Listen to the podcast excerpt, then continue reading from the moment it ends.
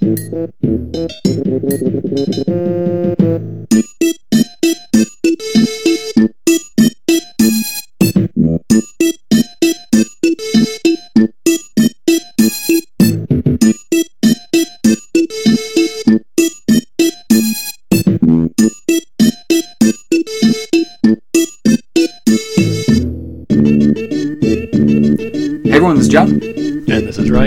And this is the Nintendo Show, the best damn Nintendo podcast on the internet. No Wes this week. Sadly, yeah, Wes is not here. uh, he's uh, he's in Washington D.C. He's running for Speaker of the House.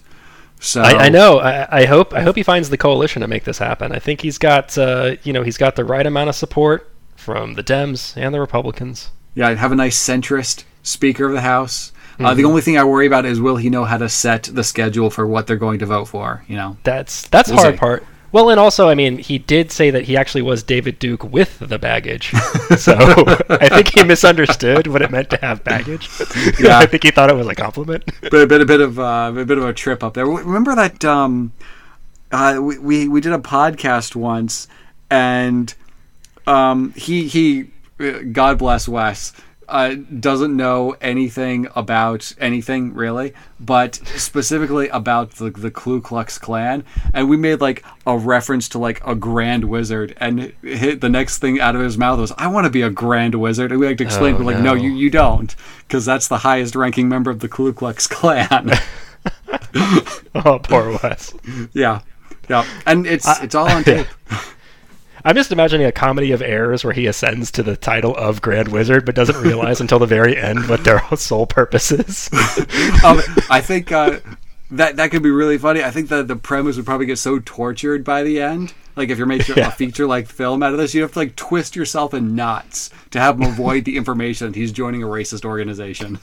wow. Oh, wow, wow, wow. But it's going to be a mini show, so we'll talk Yeah, about whatever yes, we damn well please. Mhm. Um, I have some games that we'll get through uh, pretty quickly. I don't have too much to say about any of them in particular. Um, you have a game that we both played. Yes, yes, I do have a game. I'm bringing something new to the table. Uh, admittedly, I have been playing a lot of games, but the games I've been playing, we have other dedicated shows for. I've been playing a lot of the Pokemon expansion, and I've been playing a lot of a retro game that we'll talk about from October 2002, whenever we get to that one. So, yeah, but I have one one officially new game to talk about.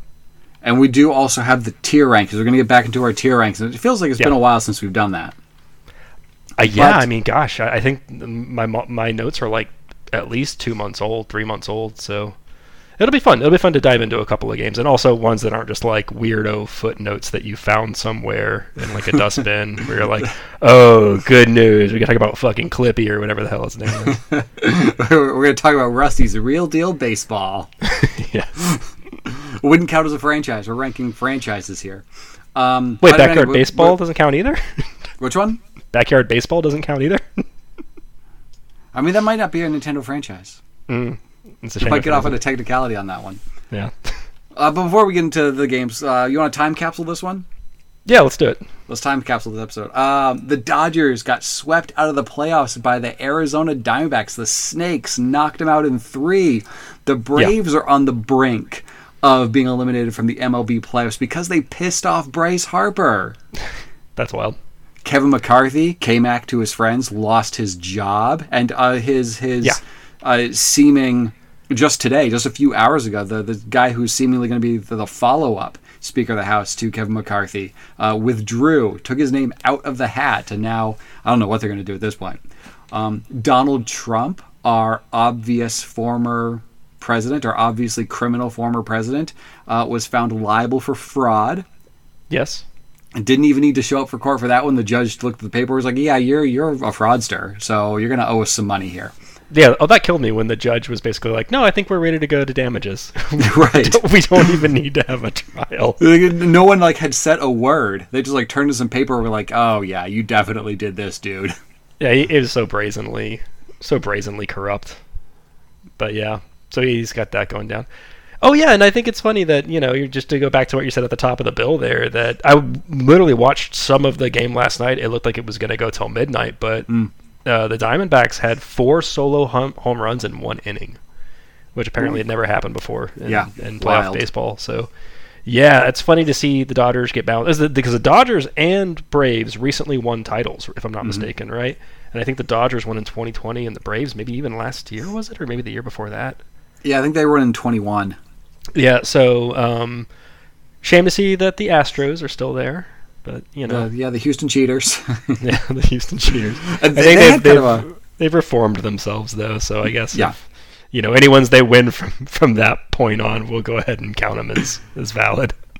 But like, it- it's been a wild season for Houston in particular because they were kind of up and down within their division for a while, but they were able to like uh, pull out a division win right at the end there because like the the Mariners uh, sadly imploded on themselves. Not really like to that extent, but they weren't able to get to the playoffs.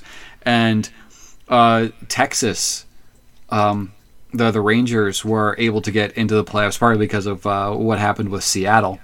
Um, they were able to, to get in the wild card, but it's it's it's been a wild playoffs too because like the the Dodgers and the Braves in particular are like considered like the class of the National League, and they're probably like two of the best teams on paper in the league. The Orioles had like this magical breakout season where all their young talent started paying off, and they won a ton of games. I think they won 101 games, and they got knocked out of the playoffs.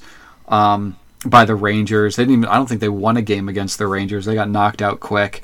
The Rays got uh, swept out of the playoffs. Um, which you know the the Rays and the Orioles like they they and the the Toronto Blue Jays all three teams from the AL East that got into the playoffs just were eliminated almost immediately.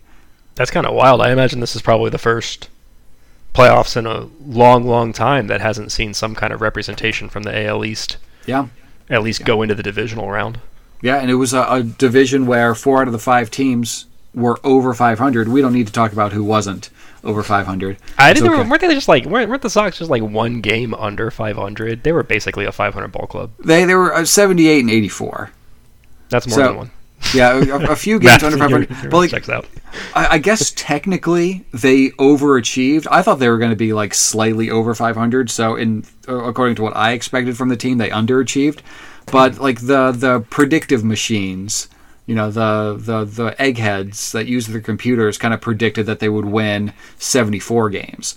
So they overachieved a little bit according to, you know, all the statisticians out there.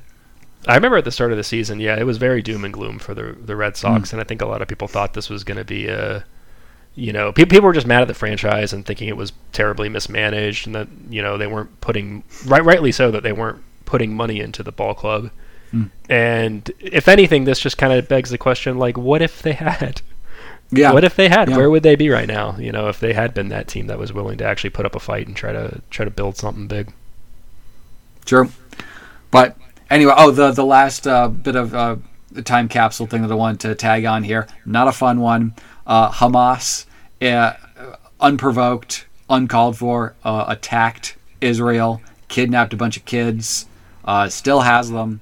Um, not okay. Yeah, yeah, killed killed over a thousand people um, in Israel, and it's almost exclusively civilians. Um, yeah, yeah, it's it's uh, truly brutal. I, I think that you know, you know, you don't see this kind of brutality in first world countries or whatever you would want to call them anymore. It seems like this is a foreign thing from the past. Uh, but yeah, it's it's really really sick.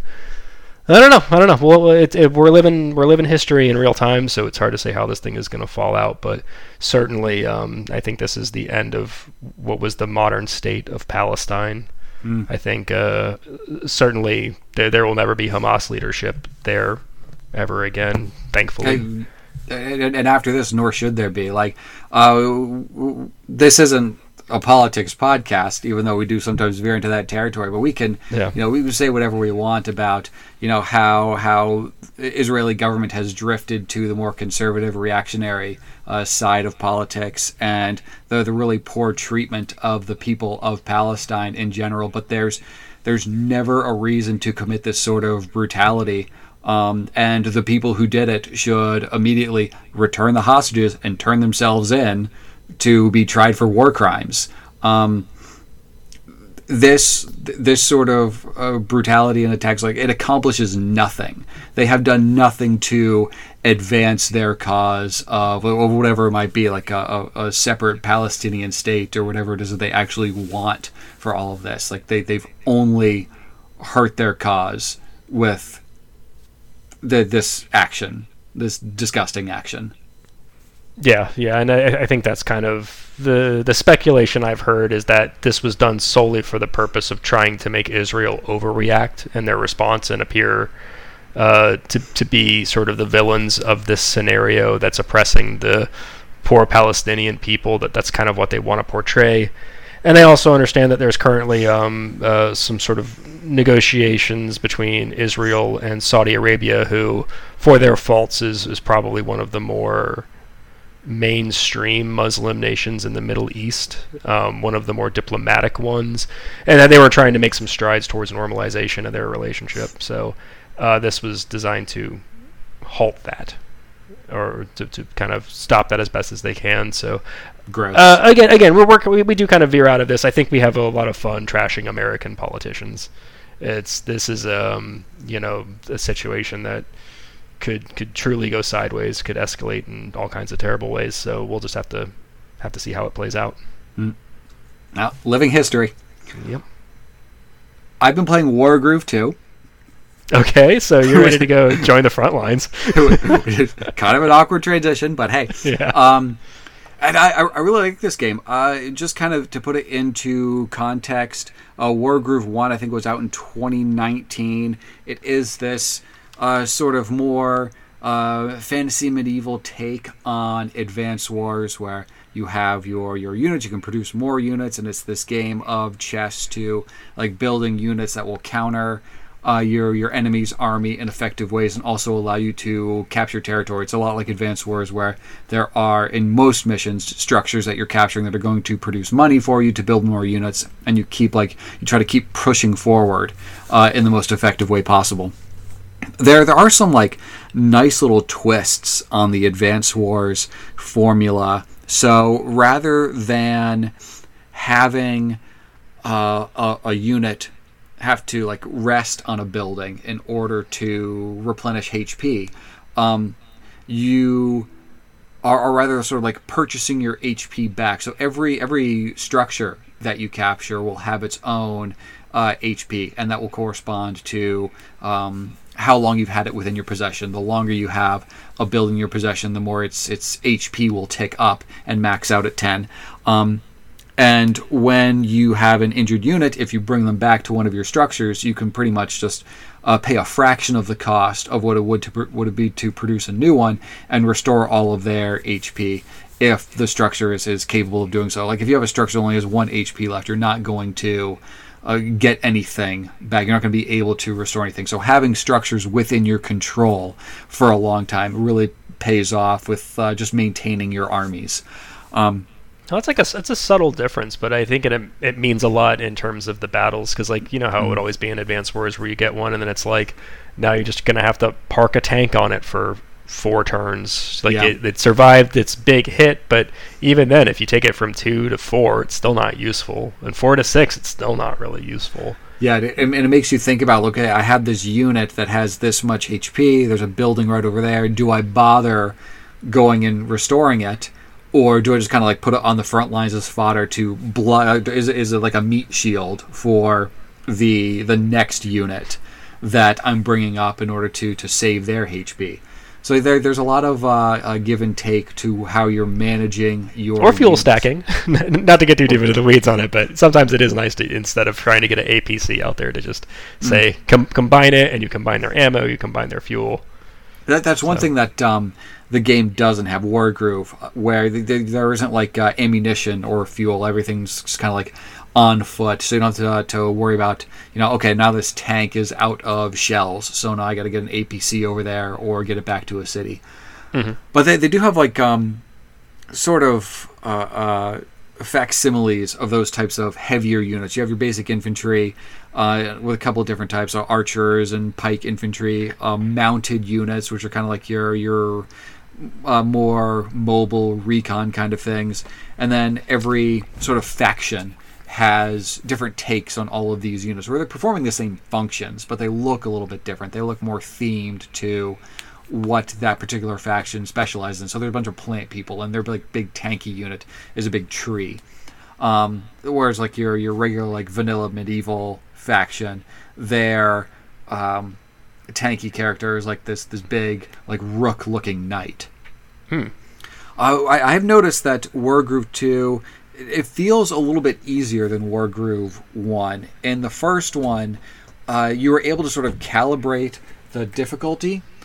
Um, sort of by not like picking like easy, normal, hard, but like calibrating. Okay, uh, I need to drop down the amount of damage my units are taking, and also uh, drop down the cost of the different units, and that's how you sort of like uh, tuned it to how you wanted to play. Um, there there is a default difficulty in Wargroove, and you can like tone it down. I think three different levels of difficulty, um, but it still has the sort of uh, slider bars, so you can pick like from default difficulty settings, or you can tune it to your own uh, preference if you feel like it. But I, I, haven't like really needed to mess with that stuff at all. Um, because the, the missions themselves aren't particularly difficult, but what they've done is they've added sort of side objectives like, hey, defeat the boss with this unit, or complete this map without losing any of your archers, that sort of thing. So if you're going for these these bonus completion things like these these little gold stars that they'll give you, it helps uh, give you that extra boost of difficulty if you're interested in that sort of thing. There are some missions where I'm like, okay, I'm going to try to do all of these, and there are other missions where I'm like, yeah, I'll I'll try to do like one extra of these things because that other one doesn't look like something I want to bother with. One time I got cheated out of uh, a bonus because I had to uh, have all of my my commander users commander units, um, which I think appeared in a Fire Emblem game, or sorry, not Fire Emblem, um, Advance Wars, because you have like your CO powers in Advance Wars mm-hmm. that build up just with any of your units taking action. Um, that happens in War Wargroove as well, but you build up more points to your, to your CO powers uh, when your little commanding officer unit is doing actions. So like their their powers are useful, but they're not anything overpowering. I think in Advanced Wars Days of Ruin there was actually like units where your commanding officer was like housed in that unit, so you wanted to protect it.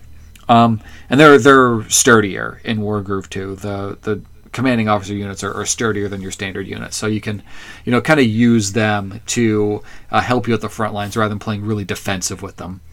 Um, anyway, where was I going with this? I was talking about commanding officers because I was talking about. Oh, oh you were oh, talking I, about I, how the the you know the difficulty of the game and it, how it feels a little more balanced. I got cheated out of like uh, an extra little uh, bonus achievement because there was a particular mission was like get all of your commanding units to this escape zone. And one of the bonus objectives was like, hey, you have these two little robot dudes with you. Make sure they survive too.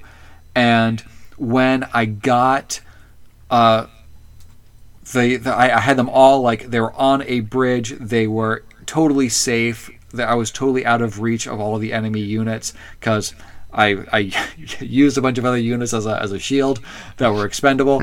Um, so they were all getting to the safe zone. When I got the second of four, no, sorry, the second of three of the commanding officer units to the safe zone, the bridge that was holding one of my robots collapsed and I was like, "Congratulations, you won the map." I'm like, "No, I didn't get them all." And also, like, you didn't tell me that bridge was going to collapse. It's like, never mind, you won. You can't rewind. Like, okay, fine.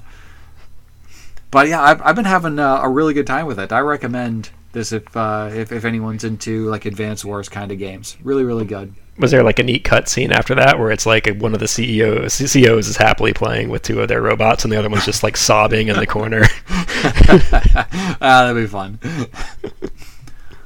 But Ryan, you got a game too. Yeah, yeah. The the game that I did pick up, um, it was one that it looks very much like a kind of a silly meme game, but it was called Trombone Champ. Mm-hmm. Yep. Um, I, I, think we watched this in one of those Nintendo Direct trailers, and it was just looked delightful. So I was like, I got to try this out. It is it's, it's, a music rhythm game that is centered around the trombone, uh, which you might think like why, Um, It's a very silly instrument. it re- really, really is. Um, and, I- and I think that's what's fun about it is that you know if you think of all the other you know popular music rhythm games that have come out, um, you know, like obviously Guitar Hero or even something like a Donkey Kong Jungle Beat or whatever. DJ Hero. Yeah, I I forget what it was, but there was a really cool um, like DJ mixing game I got um, that was available on the Switch about a year ago that I really liked, and it was yeah, you, you used a lot of like um, like mainstream and classic songs, so you could kind of we're, we're not talking about that game. We're talking about uh, Trombone Champ. Um, and yeah, yeah. So the I guess the thing about it is that even if you were to play it perfectly right, it still sounds hilariously bad because it's Yep. just a trombone. It's one of the weirdest and silliest instruments in all of music, and I think that that's kind of what they're trying to capture with this is that, you know, um, and, and it's it's. Uh, got I think it's about sixty songs. It's got tons and tons of songs for you to, to work your way through, and it's not going to be a lot of like, uh, you know, top 40 kind of music. It's going to be a lot of like classic songs that you'll recognize and know. And also the, with a penchant for more silly songs, like songs that you might hear at like a circus or um, things like certain nations and national anthems or just kind of like fun polka songs. So like knowingly dorky and stupid songs are essentially largely what you're playing. And yeah, and, and you have like a little slider and you have a button to essentially blow air through the trombone. And then your job is basically just to sort of match the bar as it slides along. So you're sort of playing it like someone would play a trombone if they were sliding it up and down. Oh, and of course, like trombones, you know, like if you look at a trumpet, trumpet's got three little buttons. So you are either holding a button down or you're not. It's very, uh, you know, it's very, I don't know what you'd say, just on or off. With a trombone, you just sort of have to guess. There's sort of like a feel to it. Yeah. Um, and I think that that's what they're trying to capture. Again, even though that it's silly and it sounds ridiculous when you play, um, and it's definitely a party game. It is definitely much more fun to play with two or three other people where everyone's just like trying to get these trombones to sound right. And you know, again, in the mix of sounds, it'll you know you'll you'll eventually see what you're supposed to be doing. Um, and yeah, I mean, I, I've honestly I've very much enjoyed this game. I I don't remember the price point. I want to say it was is it 19.99 or 20.99 or 29.99. Um, you know, not not a not a AAA title by any stretch, um, but certainly fun. And um, I think my only real complaint, and I don't know how much this is me or how much this is this is the game, but I've had a really difficult time getting the controls to work. um, they have four different ways that you can actually use the controller, and it's cool that they have all of these options. It's, and there's one that is supposed to be working with your right Joy-Con and using that sensor. Um, and you kind of like the further your hand is away from it, the deeper the tone, and the closer it is, the higher it is. So essentially, you're you're you're using the motion control with your palm to control it, and I literally cannot get it to work. I haven't. I have like done everything I can to try to make it work. At least I think I have. I, I have like Nintendo official Joy Cons that I'm playing with, and they, I haven't been able to get it to work. But you know, then the other, just you know, any other Pro controller, even or any other Joy-Con that has mo- motion controls, can play along, and that's that's the mode I've been playing. Um, Yeah, that's the mode that we played when uh, we we were over at your place. We tried a few rounds. Like for, for some reason, like when we got to three players, uh, Wes could not get the the controller would always just lose connection or just not function. I forgot about that. Yeah, yeah, that was another problem where controllers are just kind of dropping off. Um, so that's that's kind of tough because it can have four players, and you you ideally want to have four players. Yeah. Um, Because that's I when it haven't un- sounds the worst, and that's when it's the funnest. Yeah, and I haven't unlocked it yet, but it sounds like they have other uh, kits. So you know, there's a, by default you have the regular trombone and the bass trombone, but it seems like there might be other different kinds of instruments that you could be playing with it. So that would be I don't even know what they are. I haven't bothered to look into it, but yeah. Uh, what what did you think of it? You did you did play it. What, what was your opinion? Oh, it's it's a hoot. Like that that game is, is so funny because uh, it's it's very difficult to actually do it right. Um, but it and it sounds terrible when you're doing it wrong, but it sounds hilarious. Uh, because you're like you're, you're you're playing like you were saying like the the the selection of songs they're they're all just very deeply silly. Um, oh oh and they uh they they have like the little trombone facts. Oh yeah, them. every level starts with a hilarious trombone fact, which are all just like 100% blatantly true. wrong. Like like one was like uh, the trombone was invented 20 billion years ago. or it takes like a hundred people a full year to make one trombone. yeah. Oh, the the average trombone contains four to five spiders. Like, might all be of- all- true. all of their facts were just just hilarious. They're they're just so funny.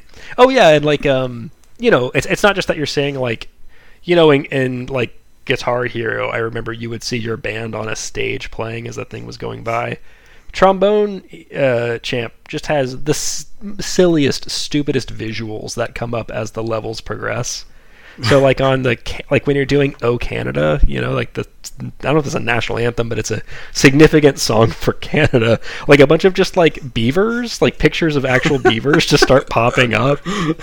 Like it's all of the the backgrounds are just so camp. They're just so delightfully silly. I, I think um, I, I think the national anthem for Canada is "One Week" by the Barenaked Ladies. Oh, I think you might be right about that. Yeah, That that seems right. famous Canadian group. Yeah. Yeah, that's that's yeah. ob- obviously it. I think maybe did they they recorded they they were the ones that wrote "Oh Canada" though, right? That was part of that was on their first album. Yeah, probably. probably. So I mean, it's the same group. Uh, Anyway, some- I did anyway, I, I would recommend it. It's a good game. Yeah, I did a quick uh, fact check. It's fourteen ninety nine. So Oh yeah, even that much. Oh yeah, for fourteen ninety nine, this game's a, a, well worth it. It's it's a fun one. Uh, I picked up an eShop game uh, about a week ago when it came out. That game Cocoon. It was a pretty cheap one too. I think it was 19.99. But this is the one from the lead designer of Inside and um, Limbo. Uh, and th- this game, uh, Great I- I- pedigree there. yeah. Uh, I, I finish it and it is real, real good. So it is like a same sort of, uh, I, I guess like an adjacent genre where it's a, a top-down uh, puzzler game as opposed to a side-scrolling sort of a puzzle adventure game.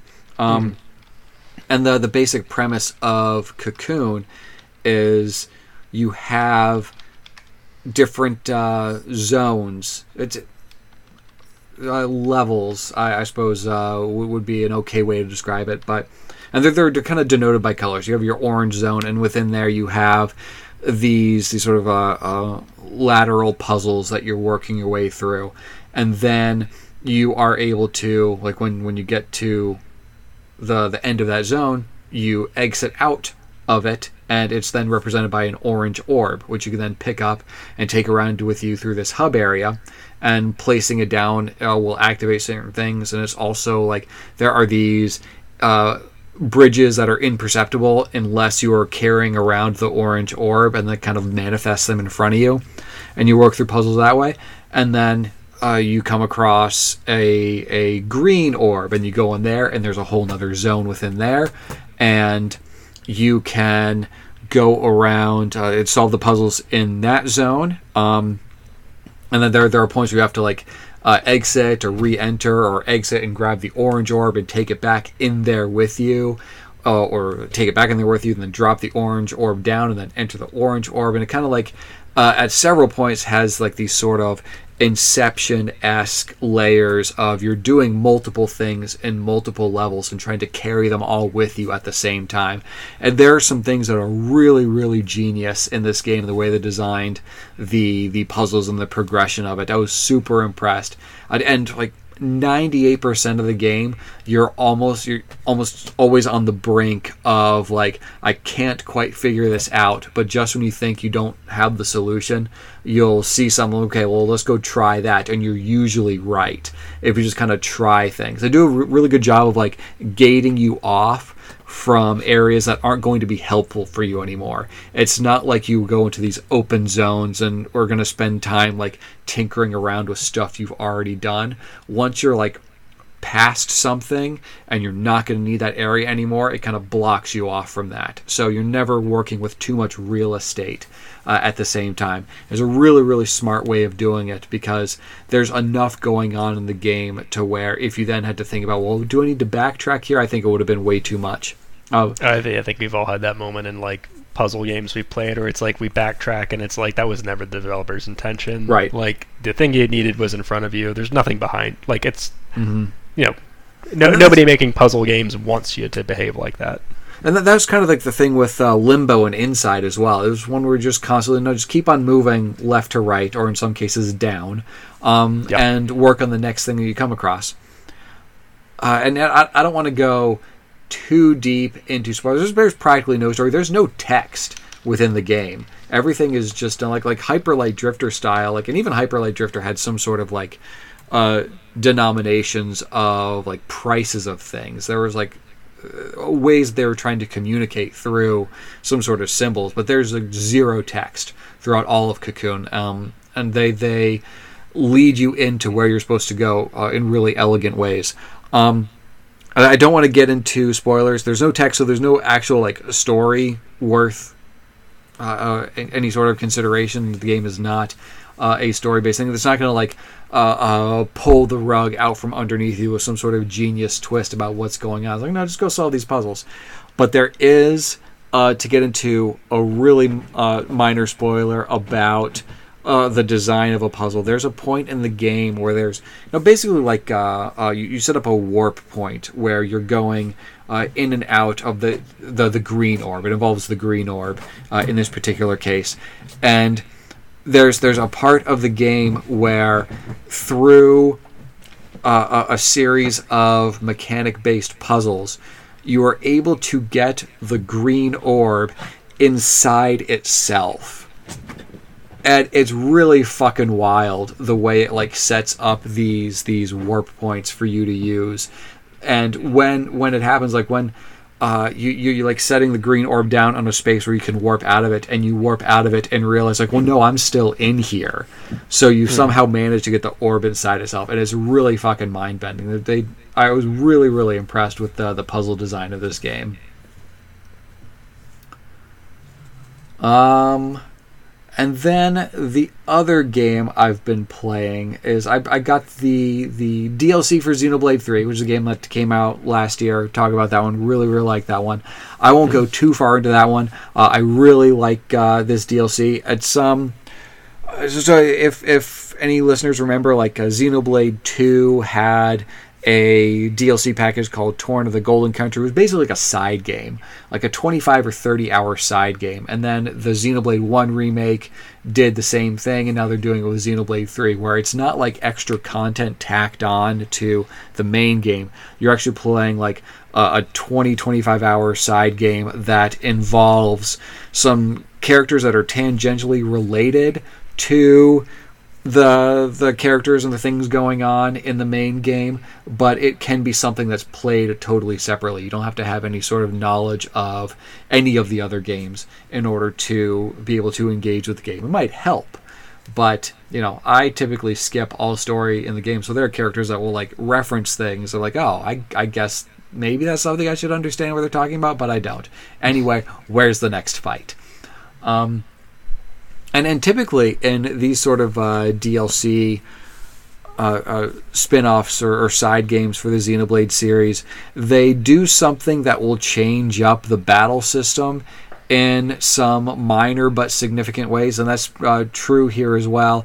And the the Xenoblade 3 battle system was good, but I felt it was a little bit disjointed. I, th- they they eliminated some things from the battle system that make it feel a little bit more compact and cohesive but yeah, it's uh, it's working with entirely new zones, so you can see some some new areas uh, in the game if that's your thing. Um, I, I really like the the way that um, they also set all of these goal goalposts for you. Like, hey, there's a bunch of different objectives that you have, all like uh, side objectives to your main game. Your main uh, quest is over that way, and here's a bunch of other stuff you can do if you feel like it, which is uh, usually what I'm doing. I'm I'm usually engaging with uh, all of the side stuff I can do before I start going after main stuff to go unlock more side stuff.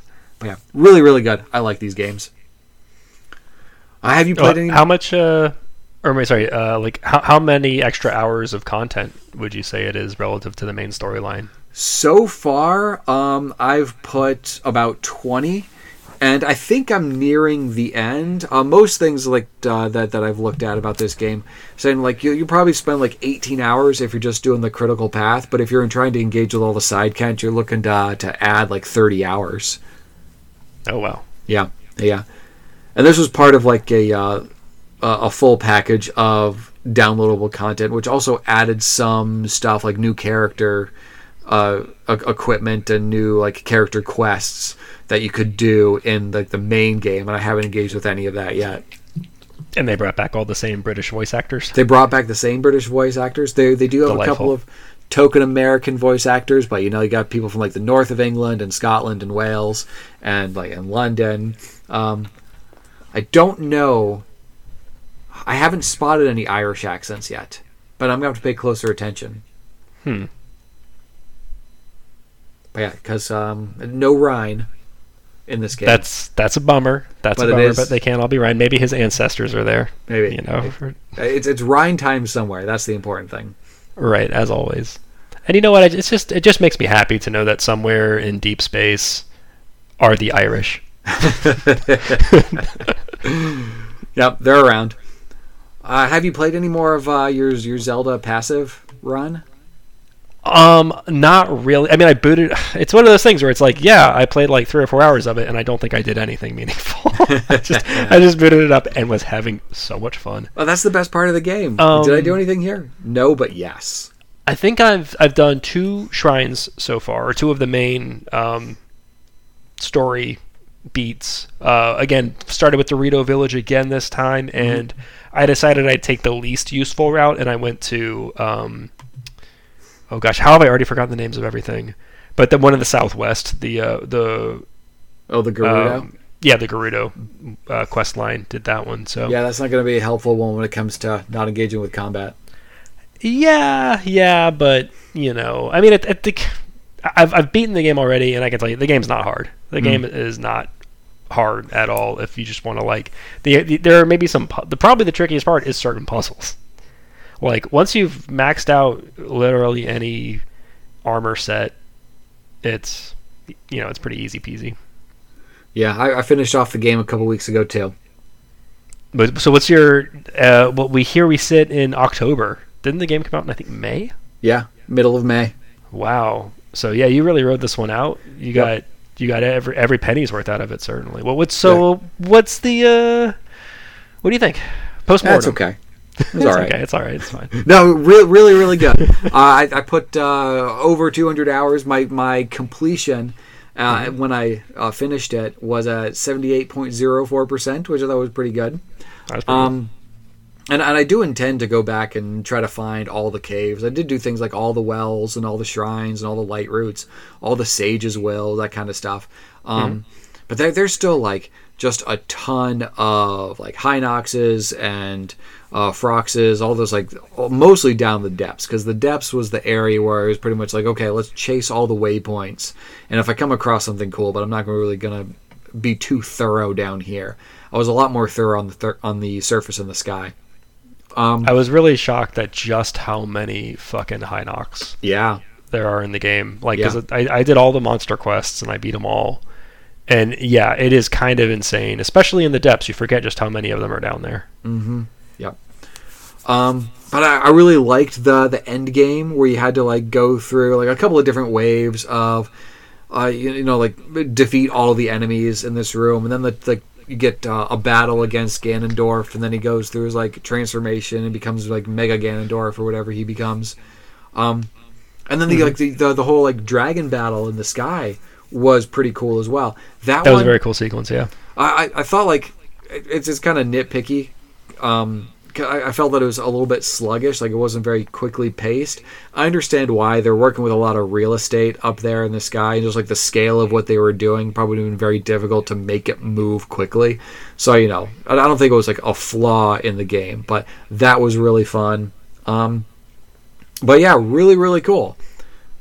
Uh, one one other like small little nitpick. I think they rolled the credits a little too late because I think like what you want to do uh, from a storytelling perspective here is you want to hit people with the credits at like the absolute like highest point of emotional catharsis. And that was obviously like when when you when you beat up Ganondorf Dragon when you pop all the eyes on his back or whatever it was and like he evaporates and then Zelda who was the light dragon um turns back into to Hylian Zelda, and she's fallen down, she's unconscious, and you got to dive after her, and you're holding the button, and you're like, oh, dive faster, which is I don't know if that's how physics work. I don't. Uh, I'm not a scientist. I don't think it is though. Um, Mm-hmm. I- You got to hold on the button, and like he reaches out his hand, and it's like really close up, and the hand is right there, and then he grasps her hand. That's when they should have hit the credits, right there. Um, Yeah. And then like everything else should have been like epilogue stuff, but you know, what what do I know? Roll the credits when you feel like, I guess. Yeah, yeah. I think uh, you're right. That would have been a very punchy ending. Mm. That would have been a really good like moment to kind of just drop the mic on, Yeah, and then, like you're saying, have just- the rest of it roll out. Ju- Just just think about that while you got to watch these credits. hmm Who doesn't love a good movie where it's like that? You know. Like I was actually just um thinking of that movie, like uh, Another Earth, which Oh, was yeah. Great. And like, do you remember the ending of that one specifically, by any chance? Yeah, yeah. There's uh, Brit Marling, and like there's like the whole shattered mirror uh, Yeah. thing where there, there then she has to uh, uh, come face to face with her her alternate self, whose life turned out very differently. Yeah. And then that's right when the credits cut. Mhm. She turns around and sees herself, and then that's it. You know, like a moment, like because again, if they had spent ten minutes being like, "Oh wow, so your world you didn't drink and drive, good for you. How are things?" like, Or- what does that? What does or- that get you? That's not a great ending to a movie. or, or or maybe she did, but for some like uh, through through circumstance, she was she wasn't distracted uh, enough to accidentally kill somebody. could be, could be. There were um, there were a couple of movies. Like I, I think like the the same uh, filmmakers. Brit Marling stars in these movies. She she works with a, a producer and director. Um, in, in most of the things that she does, whose name is escaping me at the time. There's one uh, called "Sound of My Voice," which they hit you with one of those moments right at the end where you're like, Yeah. "Oh shit, that's what's happening the entire time," and they just roll the credits.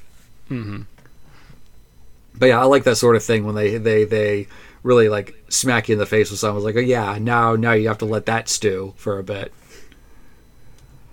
Uh, any other games that we need to address before we move into our tier rankings here?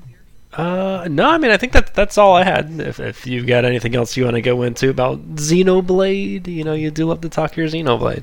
I do love Xenoblade. I do love Zelda. I do love Cocoon. Like all of these games, all these games that uh, Seems like it's been a good month of gaming for you, yeah. hell yeah. Um, but, But yeah, uh, let's do the, let's do the tier rankings if you're up for it. for the tier rankings on the docket this time around, we got Animal Crossing. We got um, 1080 snowboarding, or I guess just 1080 uh, in this case. Yeah. A WarioWare, separate from the uh, Wario platformers, and then we got the Mario sports games. Um, do, do we need to review where anything is so far?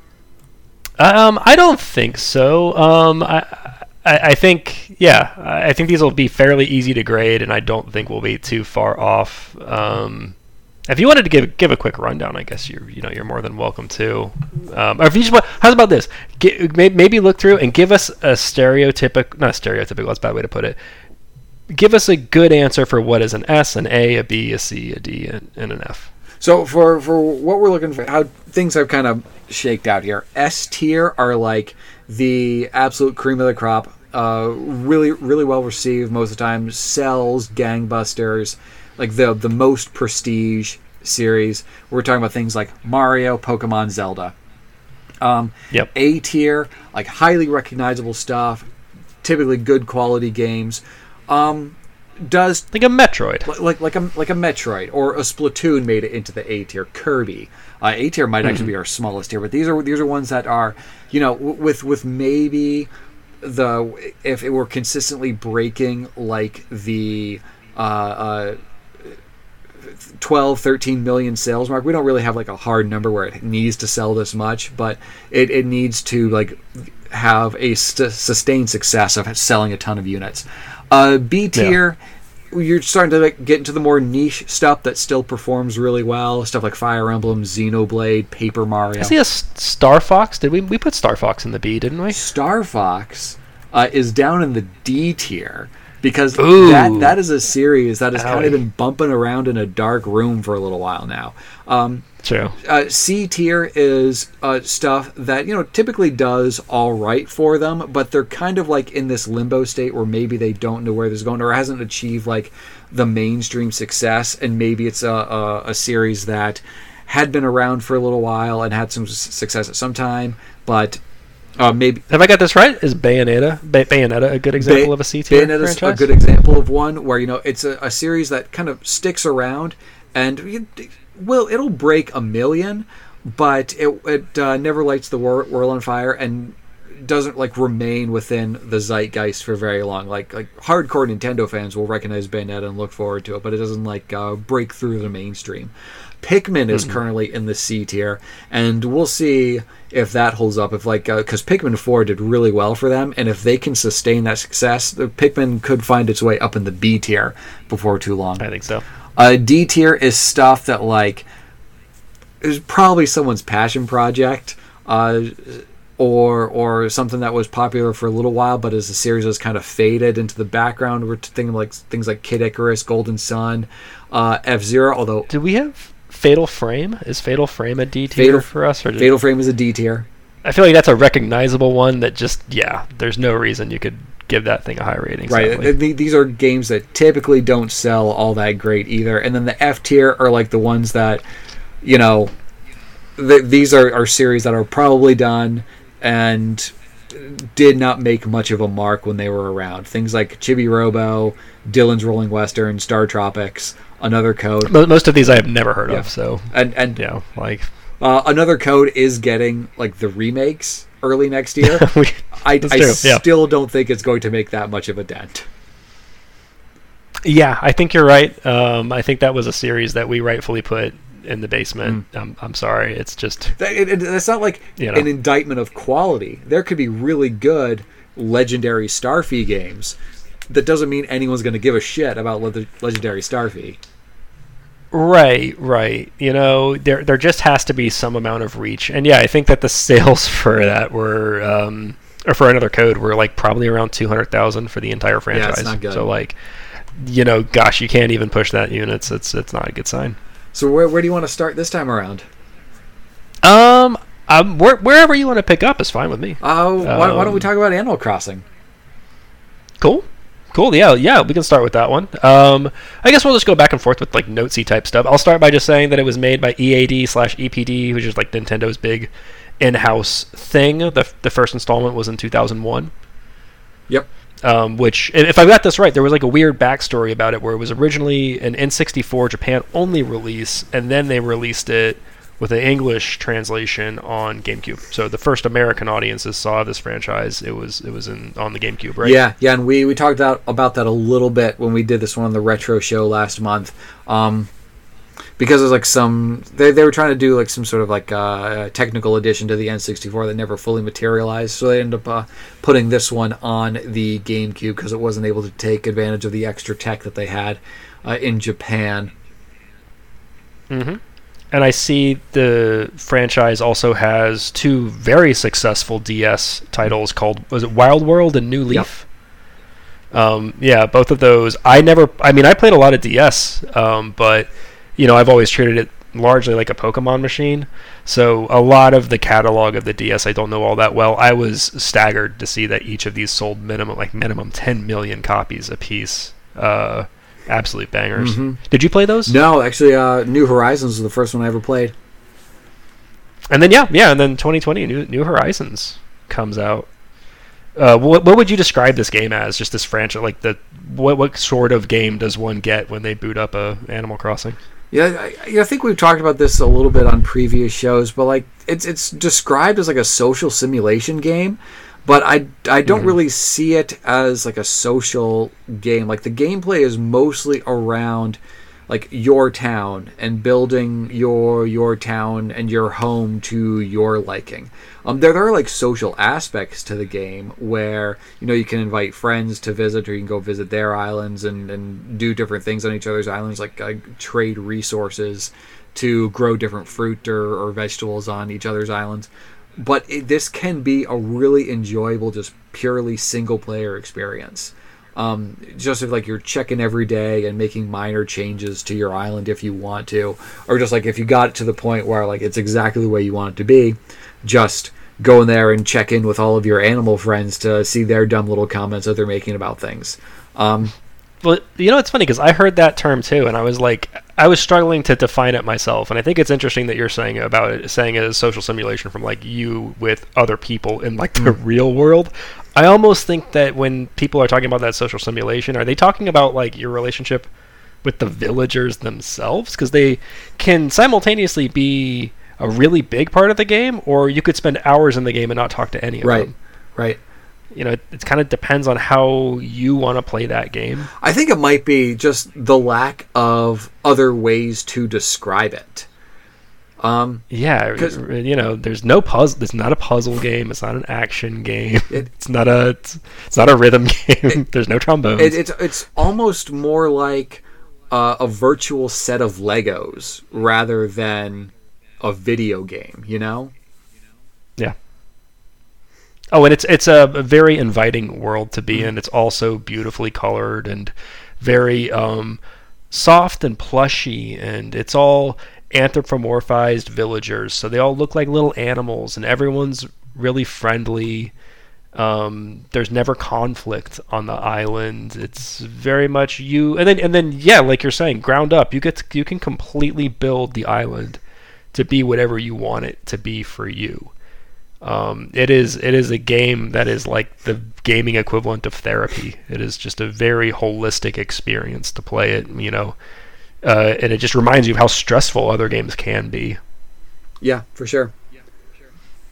Uh, I do have a couple other things before we get into some specifics. Um, Sure. the this Yeah. the series is uh, I guess credited as being created by sort of helmed by uh, Katsuya Eguchi and Hisashi Nogami. We talked a little bit about them on the retro show. Mr. Eguchi, he's a designer and director at Nintendo. He has been since 1988. The first game he worked on was Mario 3. He's still a big time producer at Nintendo. He produces the Splatoon series as well as the Xenoblade series. He's a big deal. Mr. Nogami, um, he was a designer and director at Nintendo since 1995. His first game was Yoshi's Island. Also, still a producer at Nintendo. Uh, mostly Animal Crossing uh, are, are his credits. So, also still a really big deal. Um, For whatever reason, Yoshi Island, Yoshi's Island feels like Animal Crossing, doesn't it? It feels like it has that same sort of uh, soft, enjoyable world. True. But the, like the series in general is never really at the forefront of like tech or communication uh, for for the systems that they're on. We talked about the really wonky setup on GameCube. They had like all these ideas for using uh, GBA connectivity and memory cards. They had these ideas, but they seemed kind of held back by the tech. Um, all, the, all like the analog tech that they were having to use to do all these things. But even like online play uh, became more prominent, a voice chat especially, they just never seemed interested in using these things to sort of push the boundaries of the game. They were kind of just like uh, kind of minimal features. It was kind of like a joke of the series when uh, uh, City Folk on Wii came out. You had to buy like this extra peripheral to have chat, like voice chat within the game. Um, and it really was no better than just like putting your phone on speakerphone and calling the person. um, because you also had to like know the person. You had to like exchange these friend codes in order to even use the thing. But like not like having like the, these really low barriers of the tech they're using, I think makes it uh, very accessible. You don't have to know how to do all these things in order to engage with the game in all these ways. You can just like get in there and build your dollhouse, which I think is like the right thing to do with the series. I don't think this series should be like at the forefront of pushing tech. It can be frustrating at times because there are things that you want to do but you can't, but I think it's correct to have it be like this low impact game. Yeah.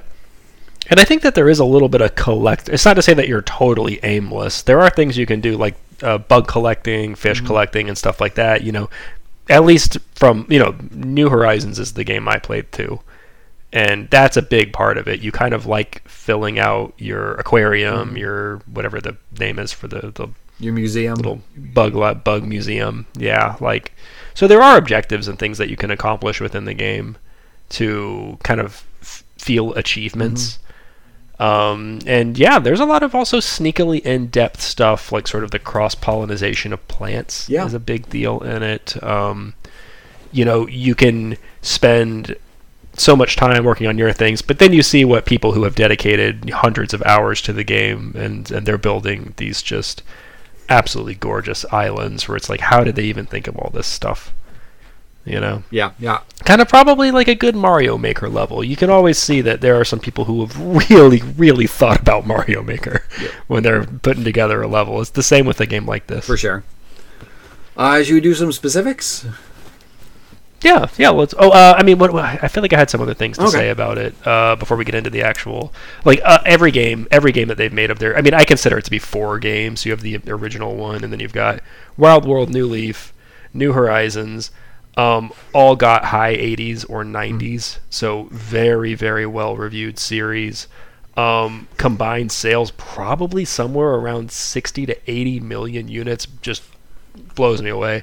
This is the second best. Uh, uh, New Horizons is the second best selling game on the Switch after only Mario Kart. And keep in mind the distance between New Horizons at two and I, f- I don't even remember what the third ranked game is. I think it's another Mario game. Might but be Smash. It's like 20 million units. Yeah, yeah. There's a huge gap. This game sold like 40 something million units. I think it was probably one of the very few times we can talk about a video game transcending game, the gaming space and becoming like a big thing because it was timed right at the start of lockdown. This game came out what March of two- 2020, Yep. I think. Yep. So everybody is sort of trapped at home, needing to escape. And what do you get? This kind of social simulation, something that lets you sort of get out of your own real world and get into a space where things are just gentle and softer. Um, I, I would say one last point is that um, I think Isabelle has become a big character for Nintendo, and KK Slider, while not really a big character, has always pumped out the jams. Like Animal Crossing has an incredible library of music, and you kind of love that their little that KK Slider is their pop star, and that every song he has is a different genre. Yeah, it's, You it's another thing so- to, to collect. You go to his, his little uh, concerts that he puts on and get a get a new record. Okay, so that that would that flushes out all the notes I had. Um, but yeah, if you want to get into the rankings, longevity. Uh, longevity. Uh, uh, I think it's like like an A or B, but I do like I, I do want to pose a, a a question for our tier rankings here. Like, what what do we want to Oh, make sure. like the cutoff for an A versus a B? Like, this is an ongoing series. Like, it just got an entry Yeah. three years ago. It's obviously still going. It's not done yet. Um, Mm-hmm. and it's been going for 20 years. Uh, I, I think 20 years is probably a good amount of time to say, like, yeah, that, that gets an A. I think that's an A too. That is half of the lifespan of Nintendo as a gaming company. Okay. Um, I think that's very, very good. Um, and while they don't release a lot of games, if every time they do release a game, it makes like, it sells like 10 million units minimum, that's impressive. that's- um, I think that, that that means that people are coming to the console and they're playing the games. That's one of the nice things about the series. Like you get like the, the first game in North America in 2002 for the GameCube, but then you have games on the DS, the Wii, the 3DS, the Switch. Um, Yeah. tho- those are all like the major. Like you get one per major platform. You don't get a mainline entry on Wii U. You get you get a spin off on 3DS. You get the spin off on Wii U, the Amiibo Festival one. And you get the mobile game as well. But all of like the major consoles you're going to get a game, and it's understandable why you don't get one on Wii U. They they saw the writing on the wall for that system, so they probably moving Hmm. all efforts over to the next one. So we're, we're you know this is at your place now. This is not my cat, which has Right. been just been bothering us the whole time. Um, so for and this is a series, it's going to get a mainline entry on every Nintendo system into eternity. Like Oh yeah, after again after especially after what happened with this most recent one, like they would be fools to not currently be working on the next installment to come out maybe a year or two into the life cycle of the next platform. Uh, as far as iconography, like you talked about Isabelle, KK Slider already, Tom Nook, they got a bunch of uh, recognizable characters and a handful of like characters that people might like recognize as, as fun little villagers. And one of the fun parts of the game is finding your favorite villagers to get into your town. I think you go for an A with that one as well. Yep. Uh, sales you already said 78 plus million for the series as as a whole. For the the GameCube version, you're looking at like 2.45 million. Wild World on DS sells over 11 million. New Leaf for 3DS sells over 13 million. City Folk on Wii only manages 4.3 million, which is a bit weird. Um, kind of a weird little outlier, but New Horizons for Switch, uh, over 42 million, almost 43 million copies. That is insane. Um, your, your spin-offs aren't selling as much, but like the floor on this series is like three or four million units for like spin-off type stuff. Um, yeah, yeah. the yeah. mainline series just sells absolute gangbusters. That's an S. I I agree. I put mid S. Um, Um, yeah, this this thing is, and you know, and here's the thing: if if New Horizons didn't happen, I would be still be putting this at like a B, high B, and being like, why why aren't they doing more Mm. Yeah. with this? Especially like the, You know. the with the handheld games selling so many. Like it's crazy how many Yeah. of those sold. Um, Mhm. and as far as like the the reception or prestige of the series, like you were saying, usually reviews quite well. Uh, City Folk for the Wii is the worst reviewed of the mainline games, and it's still reviewed pretty well. Um, Amiibo Yeah. Festival, the spin-off, was it universally reviled. I don't blame anyone for hating that game. It was a dumb game and a dumb idea. Like it is a huge deal when Nintendo announces like a new Animal Crossing or like does extra content or events. The series gets representation in Smash Brothers and in Mario Kart. There's merch and there's swag and there's Amiibo figures and Amiibo trading cards. Like this, this is a big deal. This series. So as far as like the the reception or prestige of the series, I think you go S there as well. Yeah, yeah. I'd say what, so. what do you think for overall? Yeah, I think I think you got to put this in the Yeah, S easily. I think it's a, it's it's yeah, um, a relatively new entry into the S. Maybe a little lower than some of like a maybe a Mario Kart. Uh, but yeah, absolutely S S tier for sure. No question. And, and going forward too, going forward, you also know that like Nintendo has to be thrilled Mhm. With with what's become of this franchise for them. For sure. Uh, let's do one of the- these these other ones. Uh, let's let's do WarioWare next. Okay, this is actually the one that I least noted up. So I'm going to kind of lean a little bit on you for this one. Um, I basically uh, wrote it's it's a 10 game series essentially spanning 20 years, um, largely helmed by Nintendo SPD. First installments were on the Game Boy Advance. Um, it's also seen installments on Wii, Wii U, and Switch. Yep. Uh, so the, just kind of the the overhead view of what this is. It's a series of like bite-sized. They call them micro games. They're uh, like 10 second little tasks that you do and you play them in quick successions. And, and mini games had been a part of video games for quite some time. Think about like target practice games in Zelda, like card flipping or memory games in Mario, fishing games and fucking everything. Um, th- th- these mini games are kind of side attractions to break up the momentum of a game and like give you a feeling of variety to the gameplay. But Nintendo takes that concept, shrinks it down even more, and then makes it gross. Like you gotta like uh, pick this guy's nose or something, um, and then just kind of like makes it really wacky. And the fun part of microgames is like you're always just on the cusp of, of screwing it up.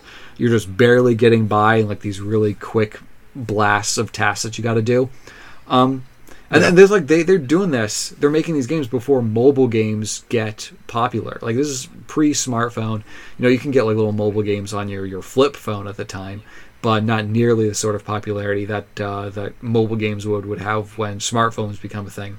So a really unique concept first time that I think sometimes is is taken for granted how inventive it was, because because a lot of times it gets latched onto control gimmick uh, where there's like motions or like gyroscopic controls and like handhelds and stuff.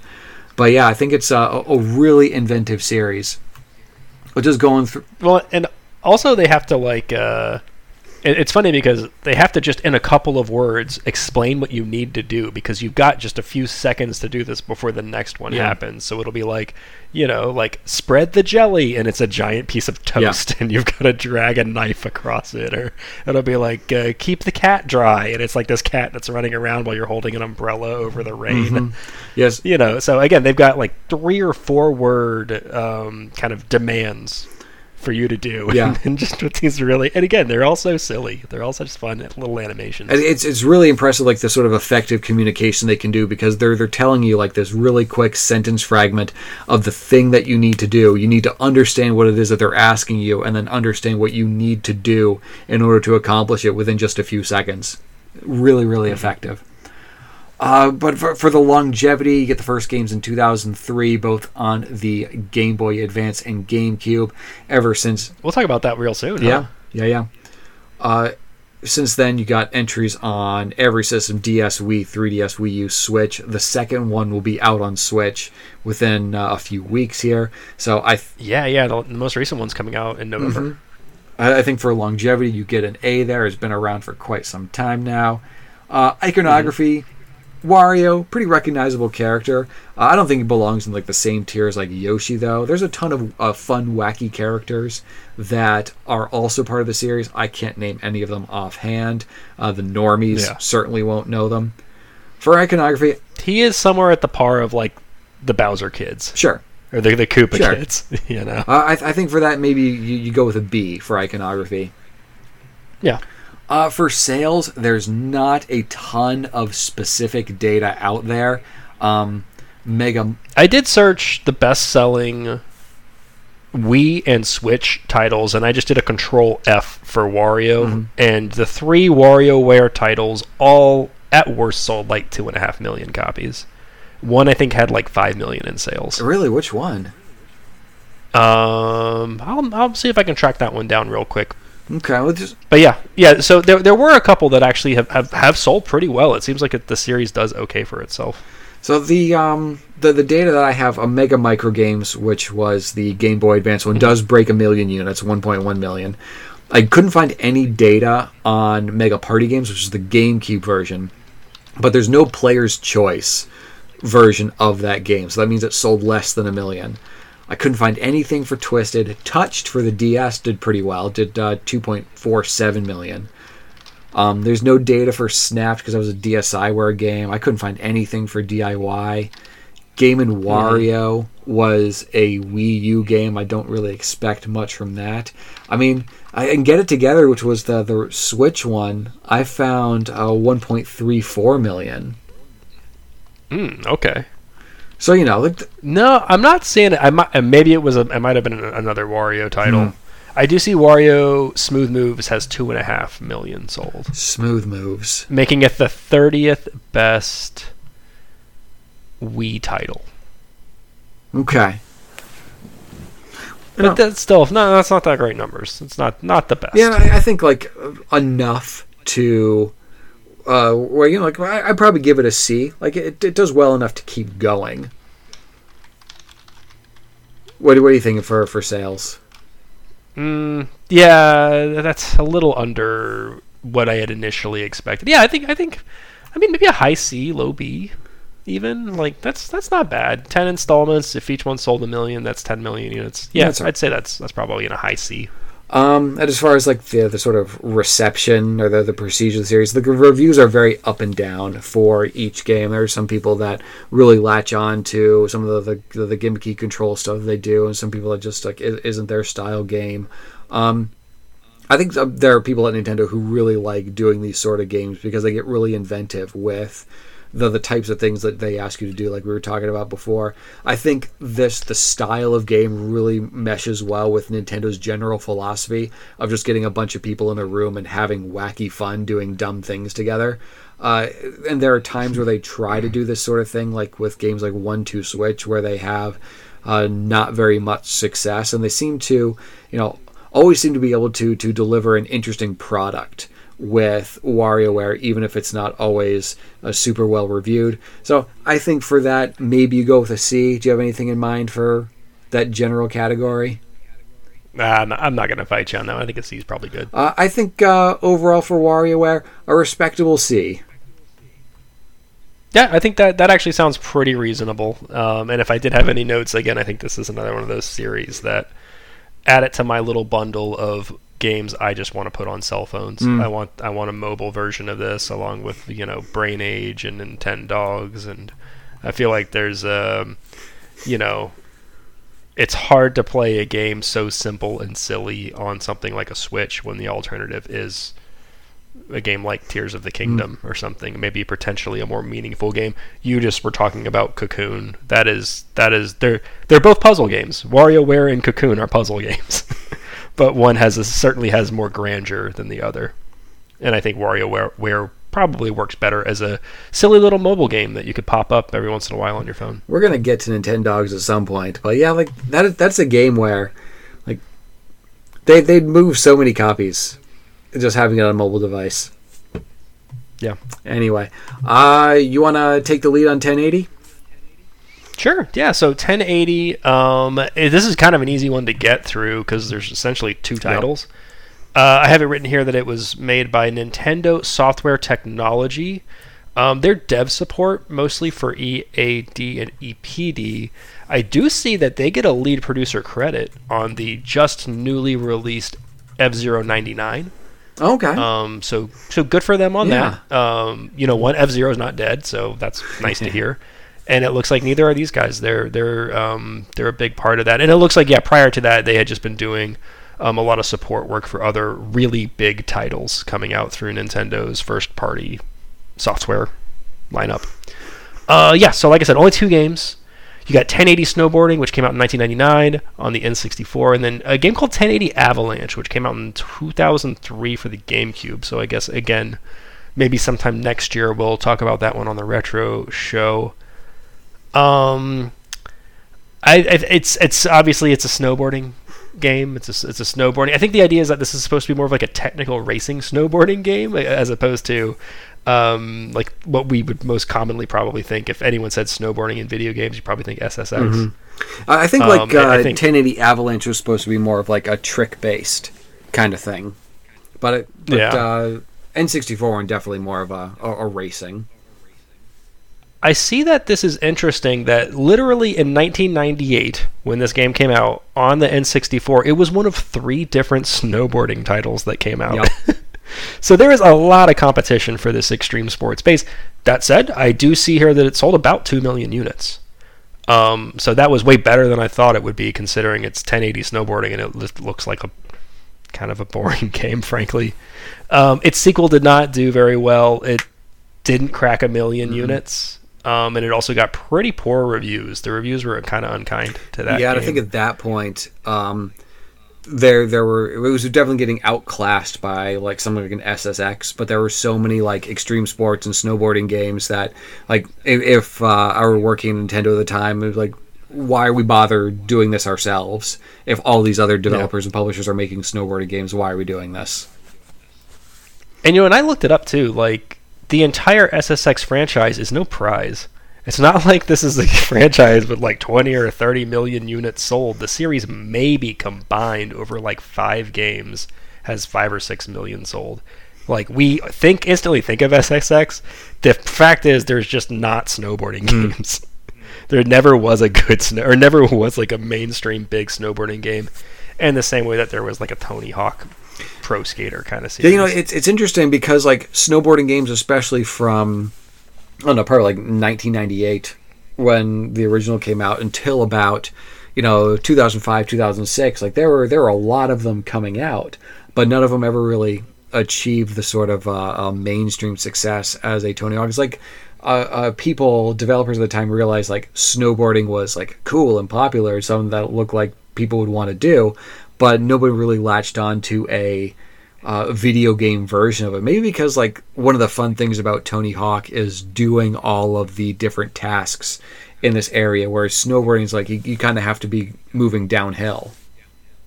yeah, you, you don't really get to survey the scene too much. You kind of just have to keep going and pull off more tricks and look for more ramps if that's the objective, or to just sort of, you know, race fast. No, but I don't think I don't even know. Does skateboarding have like time trials? I've never seen like speed skateboarding. So th- I guess there's like the downhill luge thing that they do on those lying down boards, but that is not skateboarding. And they, were- they were actually um, on the Wii. Specifically, I remember there was like a couple of Tony Hawk games that were like Tony Hawk Downhill, where it was you like you're on a skateboard and you're going through this downhill course. And if they didn't do particularly well, because that wasn't the fun thing about the game, like you essentially created a snowboarding game without the snowboard, and nobody liked that, or it never achieved the same popularity as the stuff you were doing before. Well, and Sonic Adventures had that too, mm. and it did it so much better. Actually, we don't. We haven't even addressed this. Like, I never played these games. Did you even play these games? Did Only, only, play either of uh, only a little bit. N64. Okay. What was your opinion of the game? Did you actually just genuinely enjoy it when you played it? Uh, no, it's fine. That's fine. I, I okay. didn't play much of the time. I think I, I picked that one up specifically for doing the retro show, and you know, uh, it's it's not a game that you know stands the test of time. It's like you can sit down with 1080 on N64 and think like this is a really enjoyable experience in the year of our Lord 2023. Um, Mhm. It's more like it was interesting that this was the sort of thing that they were doing in 1998. It, was, wasn't, it wasn't like a Um, broken okay. game. It wasn't like poorly made. It just wasn't uh, something that was interesting to play. I see. Yeah, that's. I hate to say that's kind of what I thought this would Mm. be. I have two mo- two more lines written, and they are very depressing lines. If you want to hear them. Yes. Okay, uh, so in 2005, 2005 on the GameCube, and then in 2007 on the Wii, Nintendo will release both of the installments of the SSX series.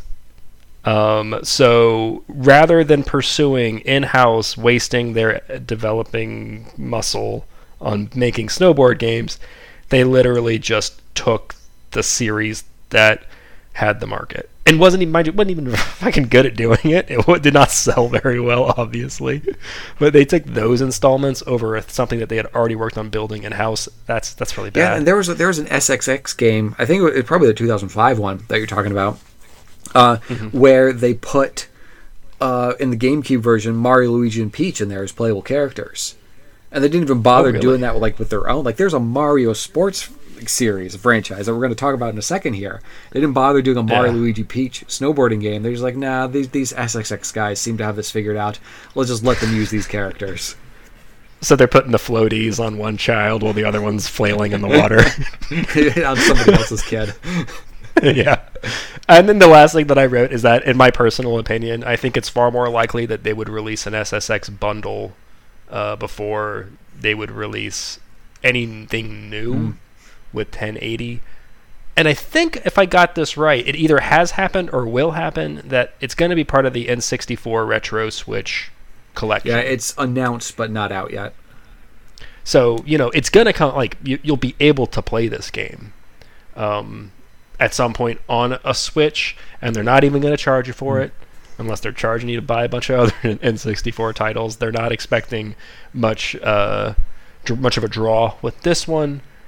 Uh, but yeah, and even then, I don't I don't think there's gonna be much of a desire to get SSX Well, I think like back in rotation. a lot either. of the reasons where some of these N64 games, like 1080 snowboarding, the reason that it ends up on these virtual services, like it was on the virtual console for Wii and Wii U, and now it's going to be on the Nintendo Switch Online uh, N64 app.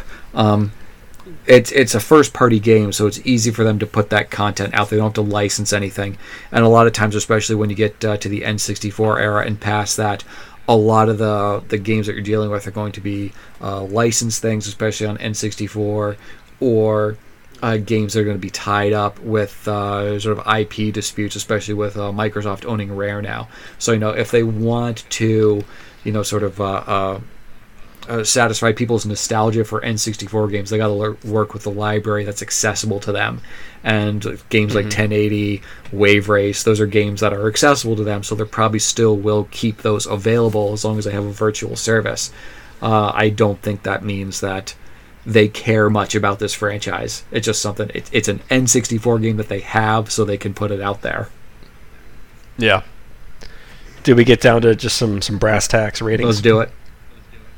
Longevity, I got a I got a D minus. I think that you know this thing was relevant for maybe like a five year period. You're you're a lot Um, nicer than me. I gave it an F. Okay, I think that's fine. You can give that an F. Um, sales, you know, the first installment did sell about two Hmm. million, so maybe you know somewhere in the neighborhood of two and a half million as a franchise. We're looking at. I penciled in again. Would you believe it? D minus. Yeah, I, I got uh, Not. I got a C or a D, but I'm totally fine with that D minus. Yeah. Uh, reception. The first game actually got really good reviews. The second game got really bad Hmm. reviews. I don't know. C plus. Yeah, I, I got it as a, I got it as a D, but I'm totally fine with a, a C plus. Yeah, Yeah. I think by the time Avalanche comes out, this series is pretty old hat. Yeah. Um, I think the most iconogra- iconographic thing in it is probably snow. It's a bunch of randos in snowsuits. I'll give it an F. Yep. I'm, I'm throwing all that together for a mid D. Oh, you're a lot nicer than I am. I, I had it uh, as an F, but I'm, I'm okay with As an yeah, F. I'm okay with giving it a, a D. I, I It can be think nice. I, I think when we scroll through our F titles, we're looking at things that sold again 150,000 units. Okay.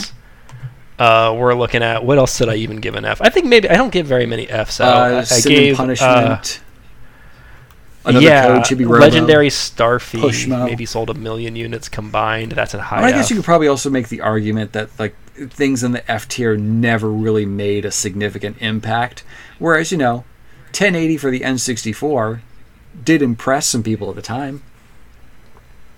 Yeah, yeah. I mean, it, it it did okay. It did okay. They would have loved to have released ten games that sold two million, but they managed to squeak out one. So, yeah, that, that's where I got it. I'm gonna say a mid D. We'll, we'll, we'll call it kind of a low D. All right, works for that me. That seems fair. All right. Uh, do we have one left? Is that it? Just Mario We have Sports? Mario Sports.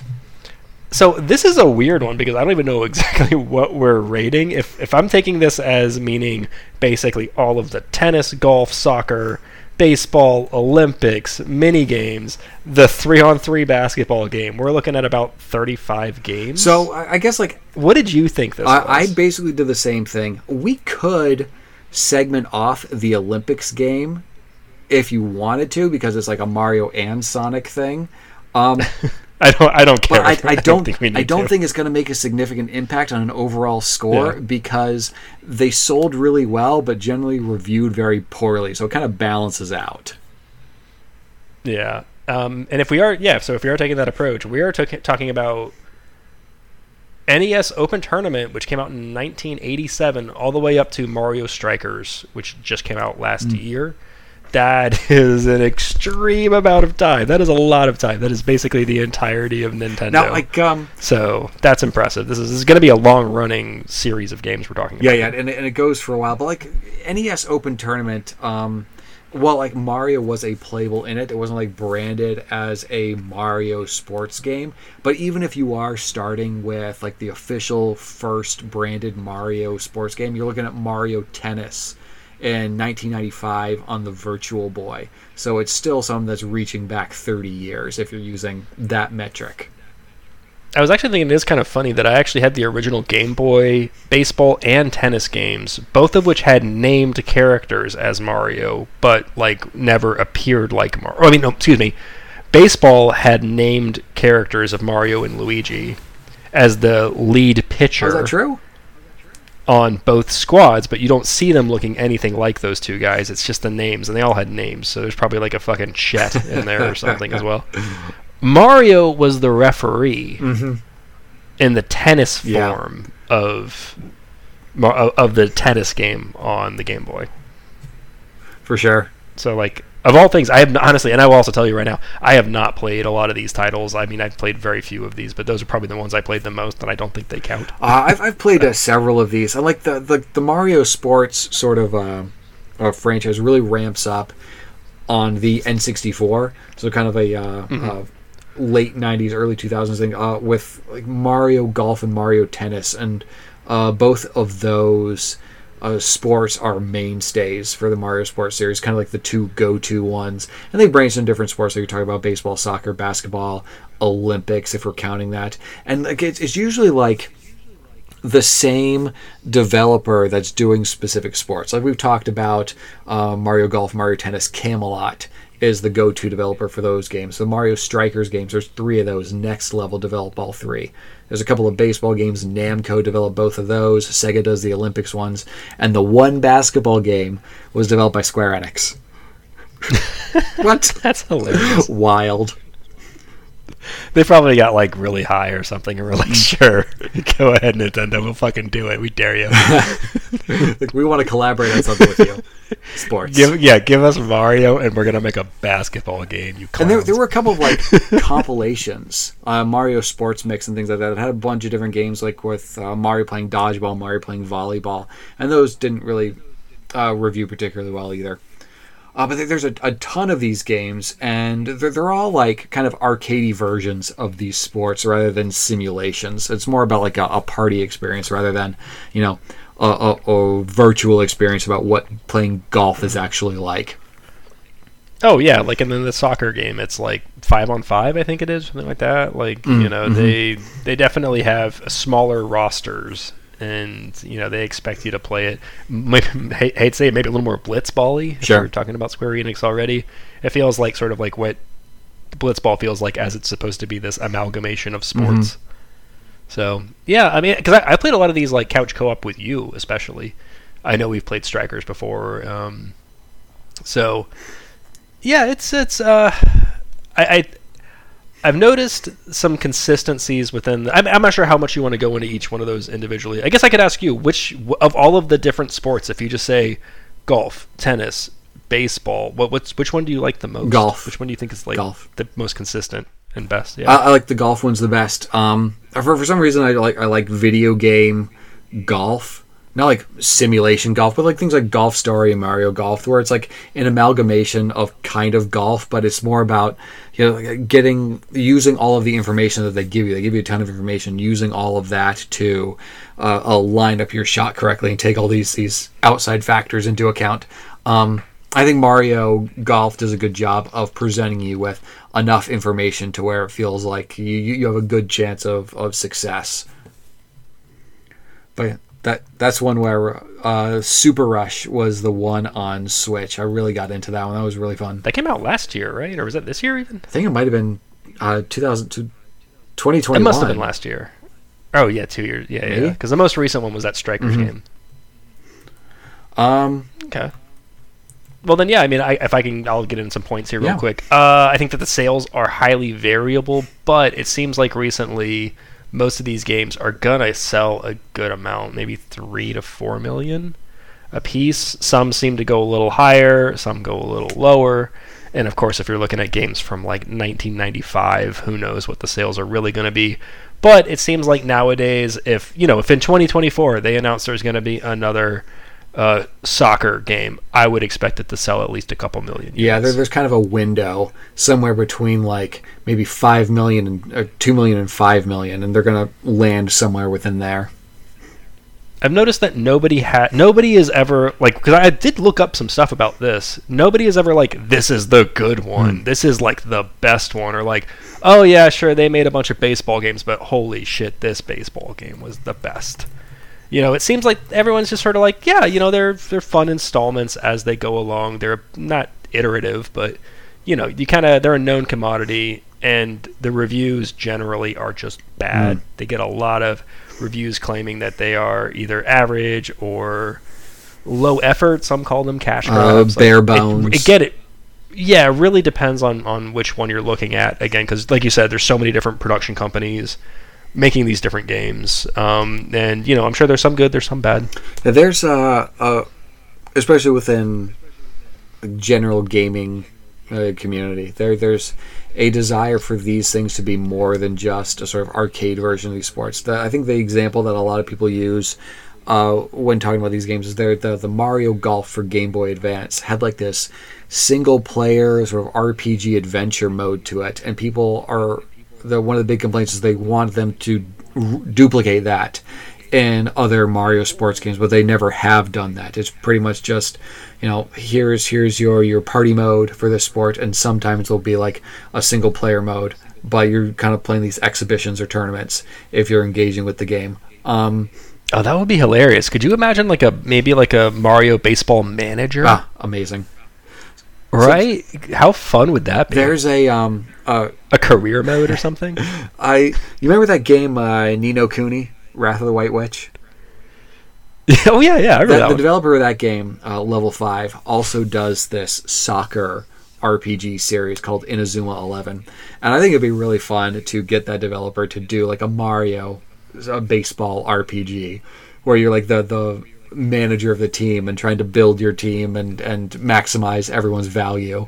Um, because like uh, uh, uh, sports games when it gets to like like the the number crunching like stat managing kind of stuff it has has a bit of uh, overlap with RPGs in that sense.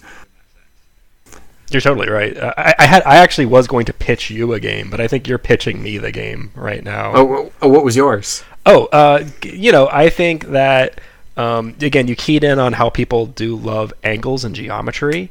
How has there really never been a cool Mario billiards game? You know, just straight up billiards on a table, but then you could also have different play modes. You could have really cool environments around you.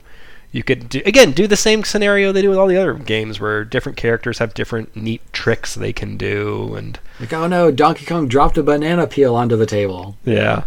I think that would be really fun. Or yeah, like the Boo can teleport a ball or something like that. Or you know, yeah, I think I think there's there's definitely a, a lot of fun that can be had, and people just do like billiards games. I think they're generally pretty cool. Yeah, like it's not just like pool, but there's all sorts of different billiard games you could Yeah. mess around with. Um, I also think we kind of have to bring up, even though it's it's tangentially related, that like two two of the top five selling Wii games of all times have sports in the title, and it's not Mario. It's Wii Sports. Wii Sports like crushes the entire Mario Sports thing.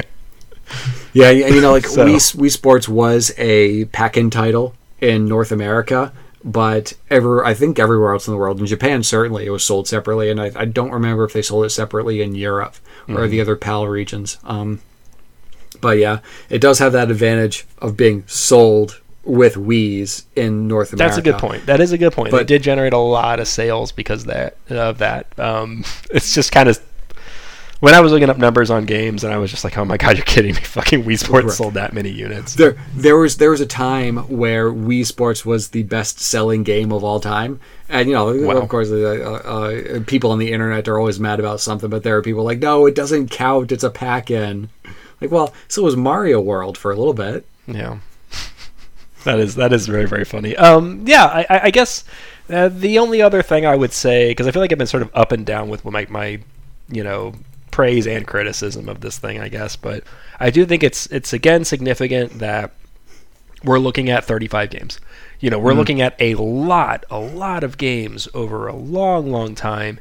Every year, you're getting at least one or two of these games, and they're selling three, five million units. It's it's good. It's just it's you know it's meat for the machine. Like you need to have games come out. It's cool that Nintendo in house can produce this content. When you do hit a console that sometimes has has some some dead time where maybe they don't have a successful year. Um, to be able to look back and say like you know hey at least we hit them up with a good golf game or at least there was you know like a like a Olympics game or something Yeah, yeah, it's uh, a, a pretty consistent source of revenue for something where you're they're not expecting to have a huge amount of investment put into it.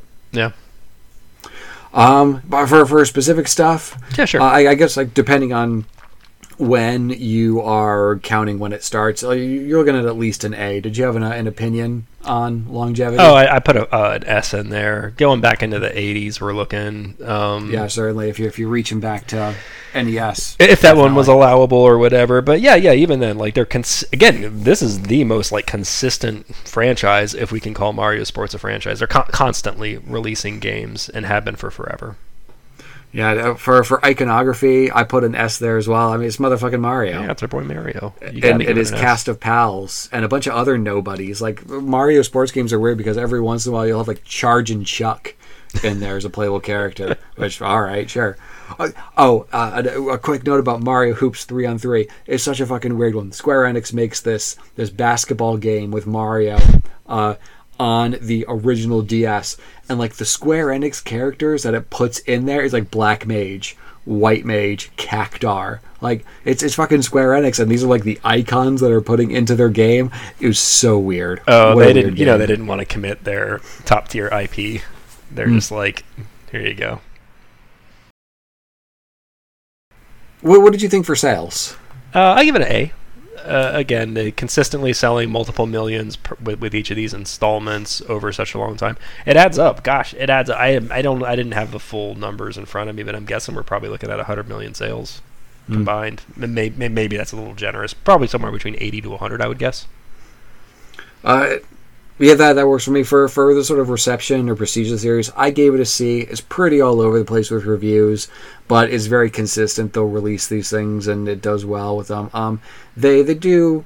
You know, they, they make a push with these games when they do like Nintendo Directs or when they have demos. They'll sometimes like offer free trials on uh, with the Switch versions of these games. Um, and like like we were talking about, people seem to want more out of this series than what it is, and maybe someday we do get something like that. But for now, like it does all right. Yeah, I, I, agree. C. Uh, and for an overall score, I went with an A. I put high A. Um, I think that you know you can't. It just doesn't feel right to say this as S. Mm. Um, but yeah, it's think it's- consistent. It's, it's- there, so it's it's it's good. Yeah, I think it's definitely held back by the uh, uh, general perception of the quality of the game. I think if they were to, to put out a bunch of games that you know people are really happy with, it could definitely get itself bumped up. But It's like the opposite of Animal Crossing. Animal Crossing is Mm. like the quality over quantity, and then Mario Sports is definitely the quantity over quality. Mhm. Which even then, Mhm. like at the times I played them, I've enjoyed them. They they look like they've got spit and polish on them. Like they look like they've made good looking games. It's just that it seems like people are disappointed or they want more. Yeah. There we go. Tier rankings done. That they are. Four more four more in the bank. We're getting there. We're sure. maybe like two thirds of the way done here. Yeah, yeah, yeah. We made uh, some some good progress, and I think like there are still, you know, a handful in there that'll probably rank decently high. But I think we've we've definitely gotten through uh, most of the the highest profile ones at this point. Are you are you setting this up so that we can just sort of dump like ten franchises at the end of this and just be like, well, I didn't really want to talk about all these other ones, so bye bye. Uh, Excitebike. I mean, I I don't think that we're going to need to spend a whole lot of time on custom robo. right. But you know, I guess it depends on like if if we get to the point where we can like say yeah these are the ones that we have left, we can definitely knock out six of these. I think so. Yeah, there could probably be some quick hits on you know maybe the funnier things we find out about some of these titles. Of Famicom Detective Club. Oh, Ring Fit is on your list. That's hilarious. Yep. Yep, and, and, you know, I, I guess maybe not technically a uh, a series yet, but they've they've done other fitness games that could uh, bundle all the fit things together because like Wii Fit and Wii Fit U. Yeah. Um, but yeah, that was a hugely successful like fitness series from them. Oh, sure it was. Yeah, there was like a run on them for a while there. Mm-hmm. But yeah, next up we're gonna do a retro show. Oh, wow, wow, wow. And it's gonna be a busy one. It is. There's just too much happening. There's just way too much going on. We should uh, we should probably do an in person one for that one so that we can split it up into different files easily. Yeah, yeah, that's probably a good idea. And then uh, we'll wrap it up at the end of the month with an official show, and we're going to be talking about a new 2D Mario when we do that show. That's Wonder, right? Wonder will be out by then. Mario Mario Wonder is out in seven days. Oh my gosh, I didn't realize it was going to be that soon. Yup, yup, yup, yup. Here it comes. Yeah, looking forward to it. Hell yeah! But that's it. End of podcast. All right, later, Gator.